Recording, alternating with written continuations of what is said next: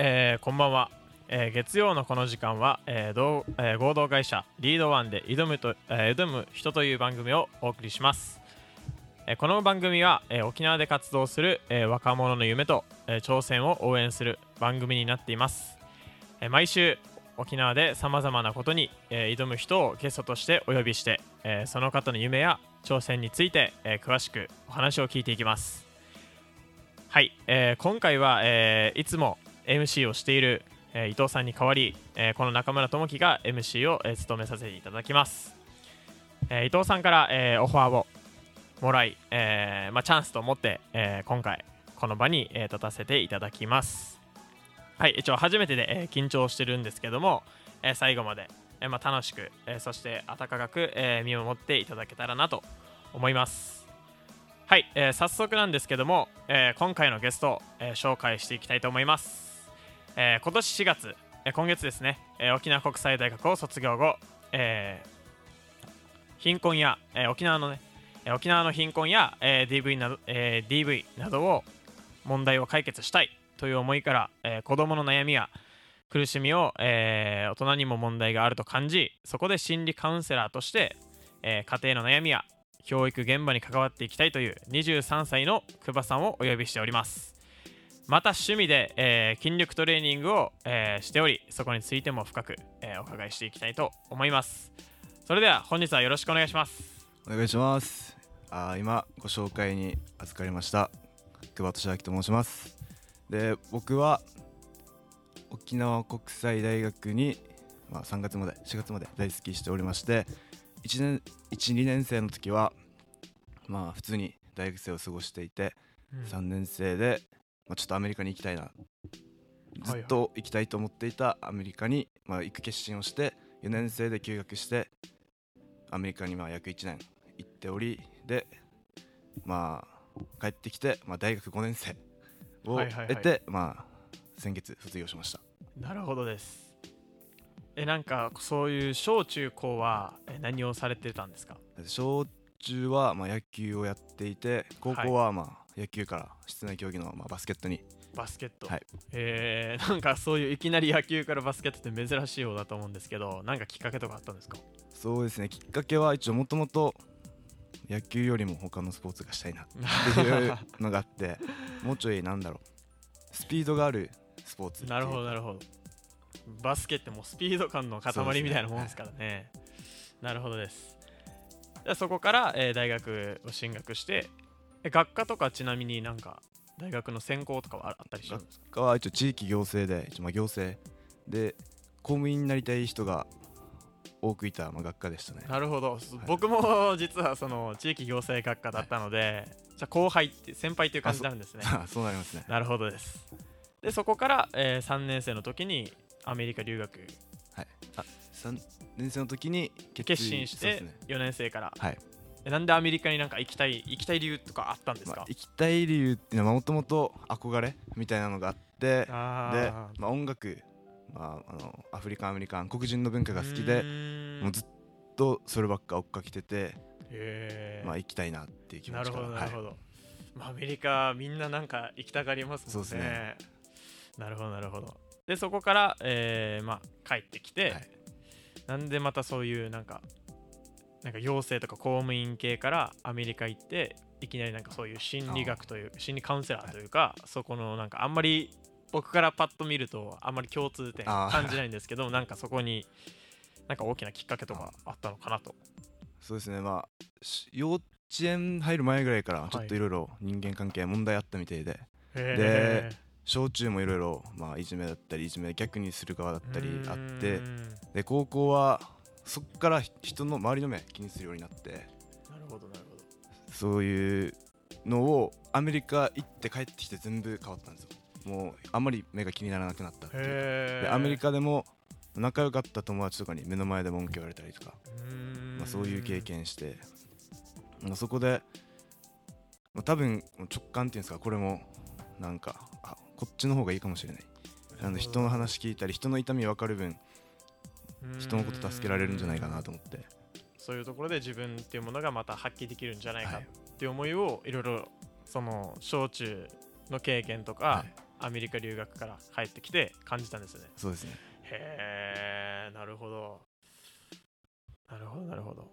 結構深いっすね、まあそう探ったらてか 下げていったら。今はなんかそういうのをどうやって勉強されたりしてるんですか？今はちょっとまあ大人が通う学校みたいなのがあって。ちょっとそれだけ聞くとあの怪しく聞こえるんまですけど。あちょっとアダルティーになります。ねなるほどなるほどなんか夜間で、まあ、はいはい週に1回通ってて、あなるほどなるほど。夜のまあ2時間だけなんですけど大体多分1年から1年半ぐらいこれからいや今も通ってるので多分約あと1年ぐらいぐらいまた通うことになる。そうですね。はい。でそこでいろいろなんか勉強とかはい。資格そうですね。資格活動。を資格そうですね。取ってなんか関わっていきたいなって感じです、なるほど。まあこの話をまた後でまた深くしたいんですけど、結構筋力トレーニング、はい。がっちりしてるイメージもあってなんかアメリカで結構ハマったっていうのを聞いたんですけど、まあそこもあまあカウンセラーの話も聞きたいんですけど、そこも結構いろいろ聞きたいなと思ってて、はい。なんか筋力トレーニングとかやられてるってきお伺いしたんですけど、はい。大体どれぐらいの頻度とかでやってるんですか、今は、まあ、週に3回から4回ってちょっと減っちゃったんですけどはい。アメリカにいた時は週6とかで週6、はい。もうご飯食べるもう歯磨きと同じぐらいやってたって感じなんですね。気づいたら靴紐結んでた。ジムにいたみたいな。なるほどなるほどなんかアメリカは日本のその10年先行ってるというか、なんかそういう知識とかはい。習慣とかって聞くんですけど、はい。やっぱそうなるんですかね？まあだと思う。やっぱみんななんか意識が違うっていうか自分の体を健康に保つためにっていうかそういう意識がやっぱ違うなってう思なんか日本なんかだってそこら辺歩いてるはい。外国人の方ってみんななんかもうがっちりしてて強そうなイメージあるんですけど、はい。やっぱそういう文化が根付いてるんですかね。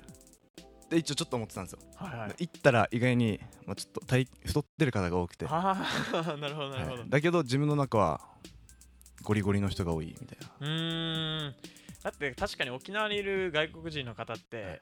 軍隊行ってるんで結構やっぱ普段から鍛えてる方が多いですもんね。はい。なるほど。やっぱアメリカはそういう太ってる方も。まあ多い。ちょっとイメージとは多分行ったら違うなっていうのはあると思いますと理想の見過ぎというかね。テレビの見過ぎ、はい。なるほどなるほど。はあ。まあそんな感じで筋力トレーニングにはまって、はい。まあ、沖縄に帰ってきてからもそうですね。いろいろ取り組まれてるんですね。はあ、なるほど。じゃあ今後、なんか、そう心理学でもいいんですけども、筋力トレーニングもいいんですけど、なんか何に挑戦したいか？多分今はそういう経験があっていろいろ勉強とかはい。実践されてると思うんですけど、今後何をしたいかそそこら辺を、まあ、挑む人というぐらいなんで、まあ、現在も聞きたいんですけど将来ちょっと何をしたいのかなと思って、うん。そこら辺をちょっとお伺いしたいんですけど、将来は、はい。まあ今って結構今の、まあ、大人って言うとちょっと失礼な言い方になるかもしれないですけど、一個の仕事で皆さん家計立ててそっちに専念してっうん。ていうのが、まあ、ライフスタイル今までのと思ってたんです、うん。自分はできれば3つか4つ仕事持って。でその中でいろんな人と関わって。で狭いコミュニティの中では行きたくないなって思ってて。はあ。いろんな人に会って刺激受けて逆に刺激与えてっていうまあ人生歩んでいきたいなっていう感じです、ね、なるほどではいす、それは、えー、とアメリカ行って感じたこととかでもあるんですか？結構。そうですね。あアメリカがそう自分の中ではタターニングポイントっていうんですか結構大きくて、まあ、みんな自由なんですよ結構。休みも多いし。で職場よりも家族みたいな友達とかそういうのがあって。でやっぱ自分もそっち大切にしたいな。将来もし家庭持つなら。ということでなんだろう。時間に縛られるよりも自分の時間で動いて。だったら3つぐらい持った方が収入源も確かに確かに。1個潰れても他があるからってういうん。安心感も持てるかなって思ってやっぱ自由な国ってよく聞くんですけど、はい。本当になんかそういう生活をしてるというかそうですね。本当に人を大事にしてるんですね、家族とか、うん。家族一番って感じでしたねうみんな。るほどなるほど。まあそこもいろいろ刺激受けて、はい。えーそういうライフスタイルを、はい。まあ、目指したいなってはい感じなんですね、じゃあその中で心理カウンセラーとして、はい。そういう人と関わっていきたいみたいなのもやっぱ強くあるんですか、そうですね。やっぱ一番は結構困ってる人を助けたいっっていう気持ちが一応元にあってで、まあ、悩んでる人とか苦しんでる人と話してそこから多分自分も刺激受けることあると思うしうんで自分が他にやってる活動の中からその人に知識だったりまあ情報をでそこからエネルギーとか上げれたら、まあ、自分の中でもまあ多分救われたではないですけど。なるほど。いろいろまた価値を提供できるんじゃないかなと、思ってますね。なるほど。なんか具体的に、はいなんかこういうところに入ってこういうの解決していきたいみたいな、はい。その心理カウンセラーとしてのなんか思いとか今後の動きみたいなのあります、あー一応今自分が考えてるのは、はい。まあ小学校で、まあ、教師としてじゃなくて外部の、まあ、カウンセラーとして入ってうんうん。結構意外に居場所がない子供たちって多いと思うんですよ。なるほど。でそこそういう子たちにやっぱなんか優しい言葉ではないですけどまあなんだろう近くで関わって、まあ、先生じゃないんでうんうん先生よりももっと近くで関われるかなと思って。うんなるほど。そういうとこを意識してこの心理カウンセラーとして、まあ、す住んでいきたいなって思ってますね。なるほどですね。じゃあ先生と親の、まあ、間ぐらいの位置でいろいろあの教えることもありながら寄り添ってあげたいなはい。って感じなんですね、なんか実際にその学校とかって今ってなんか心理カウンセラーとかそういう人って結構あるんですか？その役職というか、はい、結構今ちょっと増えてきてるみたいではいはいはい。自分まだ勉強中でそこはまだまだそこまでまだ見えてないんですけど、うんうんまあ、聞いた情報調べた情報ではやっぱ増えてきてるっていうのが今現状みたいですね。これは学校に採採用されるっていう感じなんですか？ねこれなんハローワークとかで求人出してるみたいで多分そっちからその親元は分かんないですけどハローワーク採用が多いって聞きますね、はああ、そうなんですねじゃあそういう教育の現場にも入っていきながら、なんかその子供とのつながりをいはい持ってちゃんといろいろ解決していきたいなって感じなんですね、はい。なんかどこが今問題とかって感じてることあります？うん。こういう子供がじゃあそういう状態になってる時に、はい。結構根本的な話になると思うんですけど、はい。なんかどこら辺が問題だなってなんか、やっぱ自分が思うのは、はい。親の関わり方なのかなって思ったりしててそこが一番のポイントかな。でどれだけ大人が子供に、まあ、優しく、まあ、厳しくもなんですけど優しく関われるかっていうのが大事かなって思ってますね。やっぱ親って一番近くにいる存在ですもんね。だって小中学校って学校行くか家庭かってどっちかの居場所なんで,、そうですね。多分どこにも居場所がない子供って、なかなか複雑な気持ちだしそういうなんかなんていうんですかねいじめられるターゲットじゃないですけど、はい。さっき言ったそういう風な子供にもうなんていうんですかねなりやすいというか、はっていうのもあるんでじゃあそこをいろいろ居場所を作ってあげたい。うそですね。なるほどです。まあ、ちょっとそういう思いじゃないですけど、はい。まあいろいろ 問題にじゃあはい。立ち向かっていきたいなってあるんですね。はいまあ、逆それとはまあ反対に、はい。まあいろいろそのさっきも話したんですけど、はい。筋力トレーニング、はい。筋トレでなんか今後これにチャレンジしたいな。多分今はまだその趣味というか、まあはいどう捉えてるかわかんないですけど、はい。そこもちょっとはい。筋トレをどう捉えてるのかっていうのもいろいろ聞きたいなと思いまして僕もまだまだ細いんでちょっとなんかどういう捉え方してるのかなって結構気になるんでそこもちょっと深く聞けたらいいなと思うんですけどなんかあります？筋トレの捉え方。捉え方。最初はてかまあ半年前まぐらいまでは正直本当にただの趣味で好きだからやってるみたいな。本当にうんさっき言ったみたいに歯磨くみたいな感覚だったんですよ。だからそれがあるせあ地元の先輩が大会出たらみたいな。全く意識しなかったことをパッと出されたんでうんうん。でもやっぱり自分は、うん、いいかなってなって。うん。で結構みんな今 YouTube 見るじゃないですか。うん。で YouTube で自分あのアメリカ人とか海外の筋あのトレーニングしてる人の動画見てて、はいはいはい。あこういう生活したいしてみたいなって。でインスタグラムとかでもみんな自分のブランドつけてうん。そういうまあポーズしてみたいな。あかっこいいみたいな。なるほど。で自己ブランドってことですか？そうやってる人とか多分契約してる人とかもいたりしうんてスポンサーがついたり。なるほど。そういうの面白そうだな。でなんだろう。確かに確かに。じまあ自分もある意味ブランドで。うんうんうん。それでなんか自分の体がまあある意味商品になったら余計大切にするしね確かにやる理由がもっと増えるじゃないですか。うん。だあいいなと思って。なるほど。ということでまあモデルっていうかフィットネスモデルみたいなのがまあ、今の体で言うのは恥ずかしいんですけどやってみたいなっていうことですね。まずは目指すこと大事ですもんね。ね。なんかフィットネスのそういうあれとかって、なんかチャンスってなんかあったりするんですか？これ一回調べてみたんですけど、はいやっぱなんかオーディション受けないといけないっていうのがあってちょっとそこまでまだ気持ちいってなくてあもういいやってパッと閉じたんですけど、最近知り合ったアメリカ人の友達がいて、うん。できた友達がいてうん。その人の知り合いにこのフィットネスモデルとかそういうのに関わってる人がいるからってことで、はあ。まあ、近々合わせてくれるかアドバイスを聞いてくれるのか分かんないんでなるすけど。ほど。いろいろ相談とかアドバイスもらえるんじゃないかな、なるほど。でそういう話してくれてたうん。でやっぱ結局人のつながりですね。そうですね。いろいろ情報もらえたり、はこれも結構アメリカ行って、あはいはい。結構気づかされましたね。人と関わるのが大事っていうの。を、うーん。ぱ。割と僕もあまりその得意な方ではなかったんですけど、やっぱつながることで自分のやりたいこととかっていっぱいなんか入ってきません？外部から、入ってきますね。こういうのしたいって言,、うだけでなんかこういうのあるよとかうん。いろいろくれたりとか、はいうん、なんか人に救われたりとかさっき言ったように、はい。その心理学的にもあー心理カウンセラーとしても多分いろいろ共通する部分ってあって、はい。やっぱ大事ですねまあ人とのつながり、はい。うん。が人大切にするってあそういうことなんだなっていろんな意味で深いなーって思って。僕もなんかよく言われるんですけど、はい。なかなかなんていうんですか分かんないじゃないですか、はい。なんか人を大事にしなさいみたいな、はい。多分親とか、はい。なんかいろいろ言われてきたと思うんですけど、はい。最近になってやっとなんはい。か結局救われるのも人ですし、はい。何かやる時も人ですし、うん、大事だなと思いますよね。ね。筋トレでもそれがじゃあそうですね。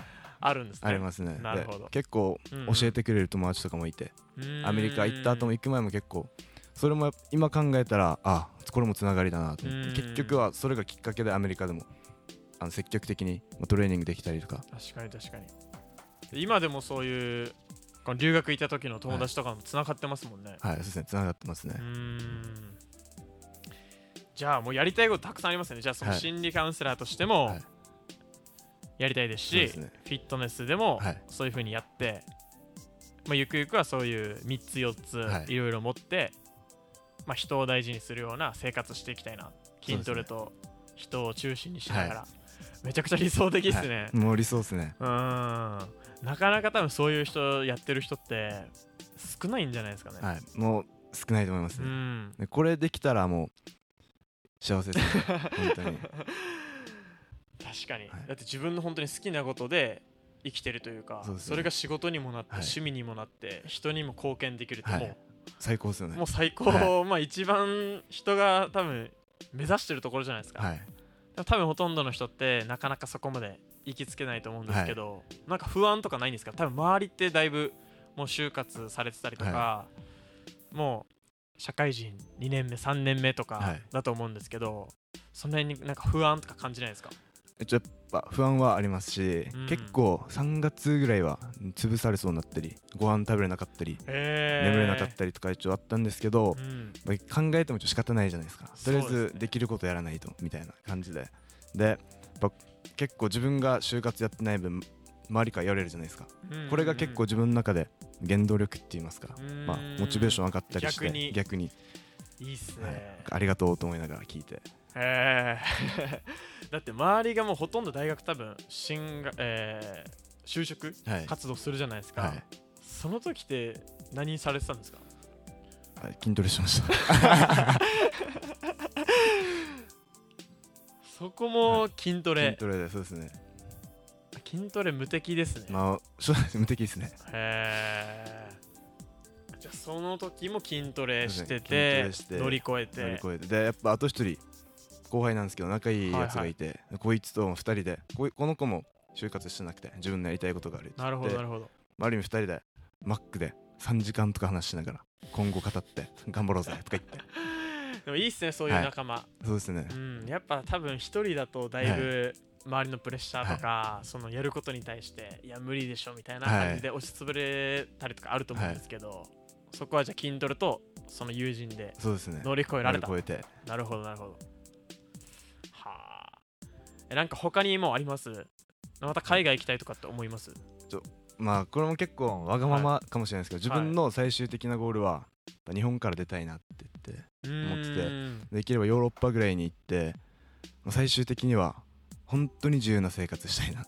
なるほど、はい。じゃあその通過点としていろいろやりたいことがカウンセラーもそうですし、フィットネスもそうですし、まあ、そういうのを軸にしながらそうですね。動きたいなって感じなんですね、でそのカウンセラーとかも海外でまた日本とは文化違うと思うんですけどそこでいろんな文化を学びながらカウンセラーとして活動できてもまたいい逆に海外で、はい。海外でっていうのも。そこの語学を使ってはい。入りたいなって感じなんですね、もう面白いかなと思って、えー、面白いですね、はい。それ。